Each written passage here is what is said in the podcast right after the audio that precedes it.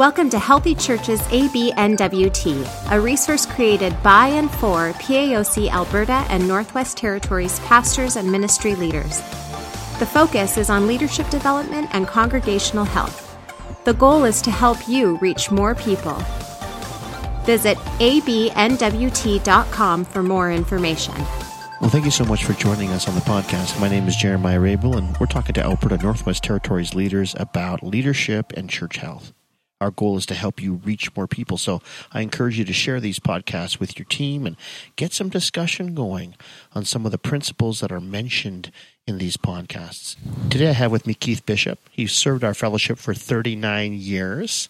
Most recently, he has served as an interim pastor in our region, has helped transition six churches in the past five years. So, welcome, Keith. Thank you. Good to be here. So you've been involved in a lot of transitions as an interim pastor. So talk to us a bit about the idea of ending well. Uh, where have you seen things succeed in that era? What typically happens when somebody is ending well, they have a confidence that they have heard from God. They actually have that confidence. They're not leaving for the other reasons that are typically uh, out there. Yeah. Um, Uh, somebody asked me, in fact, I've been asked a number of times by boards over the years, and they said, why does a pastor actually really leave? Huh. And the answer I gave them was it's one of three reasons. The first one is because they feel unappreciated a pastor feels unappreciated, he will move on, even though he may feel called. And the second one is that he feels, you know, he's on, he's underpaid. He can't make ends meet anymore. And the third one is that God actually spoke to him. Mm. God actually told him to move on.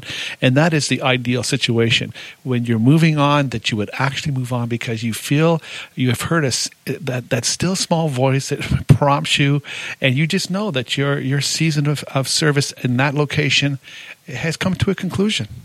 And where have you seen it go off the rails? Where it goes off the rails is when somebody leaves for the wrong reasons. Yeah. They're frustrated. They put, uh, frankly, they put God in those boxes that say, you know, something's got to be done by such and such a time. Uh, recently, I was talking with a colleague, and he's he's he says if if God doesn't do something by such and such a date, well, I'm going to move on, mm. and it keeps moving the date though. He keeps, you know, because he because he knows in his heart that's not the right way to go. Right. But I assure you that if he goes and he leaves that church based on that kind of scenario, he, he, the church is going to be left in a bad spot. Yeah and so that's that's not healthy. Yeah. So the best health is going to come when you leave and you take what I call the high road, which we we've all heard that expression, which right. means basically you're going to leave um, on a positive note, and you're going to go with the sense that you know I've fulfilled what God has called me to do. So if I'm having thoughts about you know leaving, taking the next step, what's the best way? For, how do I process through all those three things you're talking about, you know, to really know am I hearing from God or is it the other two scenarios? I think what I've often shared with people is this. If you really truly want to know and ascertain what God's will is for your life, set apart three days to fast and pray. Most people will hear from God by the time they miss their second lunch. it is a true statement. Wow. Where they actually seek God and say, God, what do you want from me? Like, what do you truly want? And I think that, uh, I mean, over the years, you see a bit of a, roller coaster on, on some of these uh, convictions of how you're supposed to pastor or not pastor. One of the things that used to be embraced a few years ago was, uh, you know, a pastor pulling away for two or three days alone, seeking God, you know, not necessarily fasting, but getting alone with God. And I think sometimes because that is missing, the frustrations and the disappointments come flooding in, which of course they're always going to be there at times. Sure, yeah. And that has been the motivator for them to say, okay, I am done. And then they leave on a negative note. And of course, that becomes very, um, very um, cancerous for the congregation because they have to process that. Right. Now, some some pastors stay too long. Uh, you know, they're there, but talk to us a little bit about about that. What you've seen. Well, I, I, have this little cliche that I made up a few years ago, and I it just came out of conviction when I was doing one of my interims, and I said to some of the staff members, I said, God never created His church to provide anyone with a job. That He just doesn't do that. Right. You know, so so you know the idea that you know well, God led me here, yes, He did, and now I'm going to stay here, no matter what, until I either pass away or I retire, I think is uh, not serving the body well. Mm. I think it's much better to come with the approach and say, God, I serve at your pleasure. I will stay here. I will serve at your pleasure, Lord, as long as you tell me to do what I'm doing. But I think sometimes people will stay longer because they look at other things and i'm not saying you're supposed to completely divorce yourself to all the realities of you know keeping body and soul together i get right. it yeah, you know we all have to have an income I, I understand all those things but when you are staying on to simply receive a salary and you are no longer staying on because of the conviction of God. You have long since stopped weeping over your community. You do your church and your community a great disservice by staying on to receive a salary. And I, I know you need the money. We all need the money. I get it. But my friends, that is not the answer. So what do you do in that situation? You're, you're like, hey, maybe that's me, you know? What what would you recommend that I do to kind of test my motives? Well, we have to activate the faith we've been preaching about all these years. yeah. Like we, we have to actually activate it. You know, when I finished up at Calvary Church after 15 years, thriving ministry, I left at a wonderful time. Okay. I really did because it was God's timing. Yeah. And when I left that place, I did not know where I was going. Typically in the past, frankly, I did. I knew where I was going. I would resign one place and I'd be hooked up in another place 30 days or 60 days later. Right, right. But in this case, I didn't many of my colleagues said, Keith, you're crazy. Don't do this. You know, you're in a good place of influence, you're, you're, et cetera, et cetera. You know, you're not going to just, you know, walk into another ministry like this. And I understood their argument, but I had this one big problem, and that was the conviction of the Holy Spirit that we were finished there, not in a negative way, but we were just finished. And as a result of leaving on such a positive note, interesting, this week I received a, a text from one of the board members, and I'm invited to come back and preach there. Oh, cool. Um, in in 2019. Right. And so, I mean, if you leave well, God will make a way. But I didn't know where I was going. I didn't know what I was going to do. But isn't it interesting?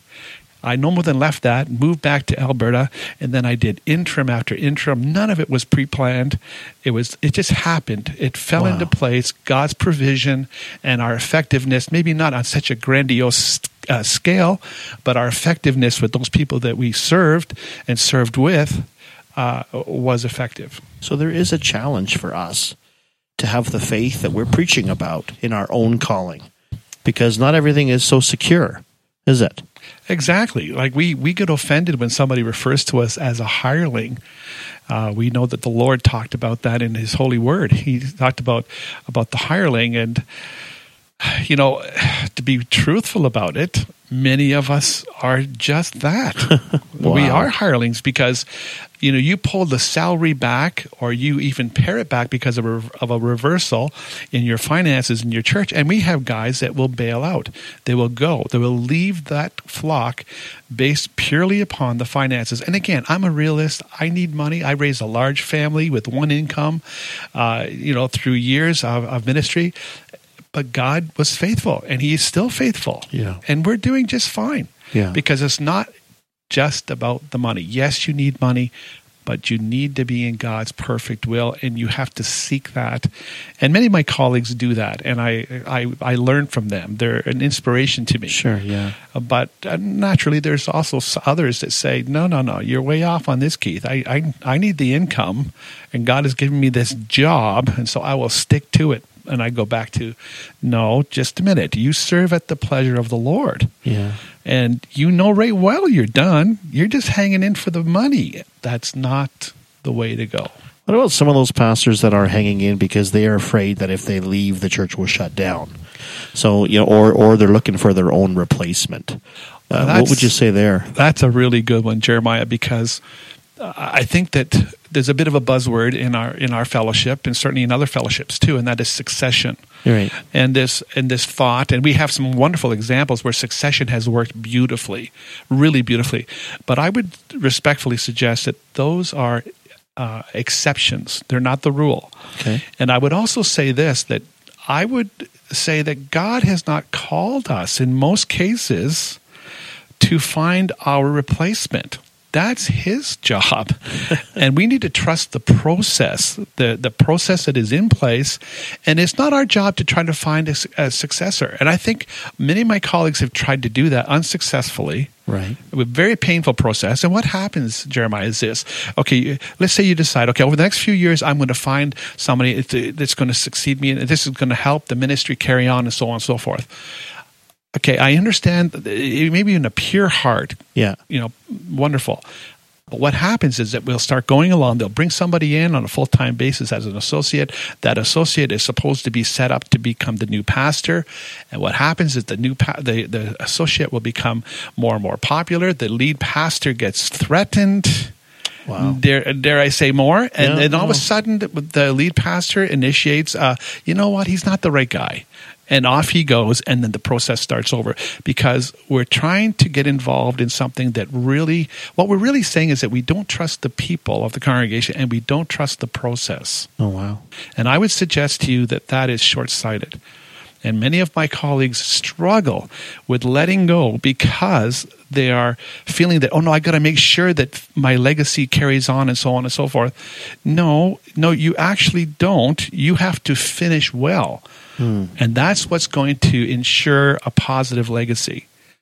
And trust the process, trust God. You are not responsible to try to set up and control the future in your absence. And I fear that sometimes we're trying to do that. Some of us talk about if I leave, the church could shut down. You know, I, I just don't know if it's going to be sustainable, and that's why they stay. What do you say to that? Well, I, I understand the feeling, especially in the rural setting, because it is becoming more and more difficult to find pastoral leadership for the rural, the rural Albertas and throughout all of Canada, for that matter. Of course. because people are more inclined toward the cities, uh, and there's many other reasons. But the bottom line is, you cannot find easily a replacement in the rural setting. But one of our colleagues here in the north resigned here recently after 30 years of ministry, and uh, he was more interested in obeying what the Holy Spirit was leading him to do by way of resigning after 30 years and leaving the community, opposed to trying to set up uh, someone to come in. And now, is that congregation at risk? In some ways, they are. But I say this, guys, you know, uh, men and women, you know, as you are looking at your ministry over the years, have a little more faith in how you have trained them. You've trained them well. You've done a good job. Now, uh, surely you can believe God, the Holy Spirit, to help them in your absence. Right. And we are not the Holy Spirit.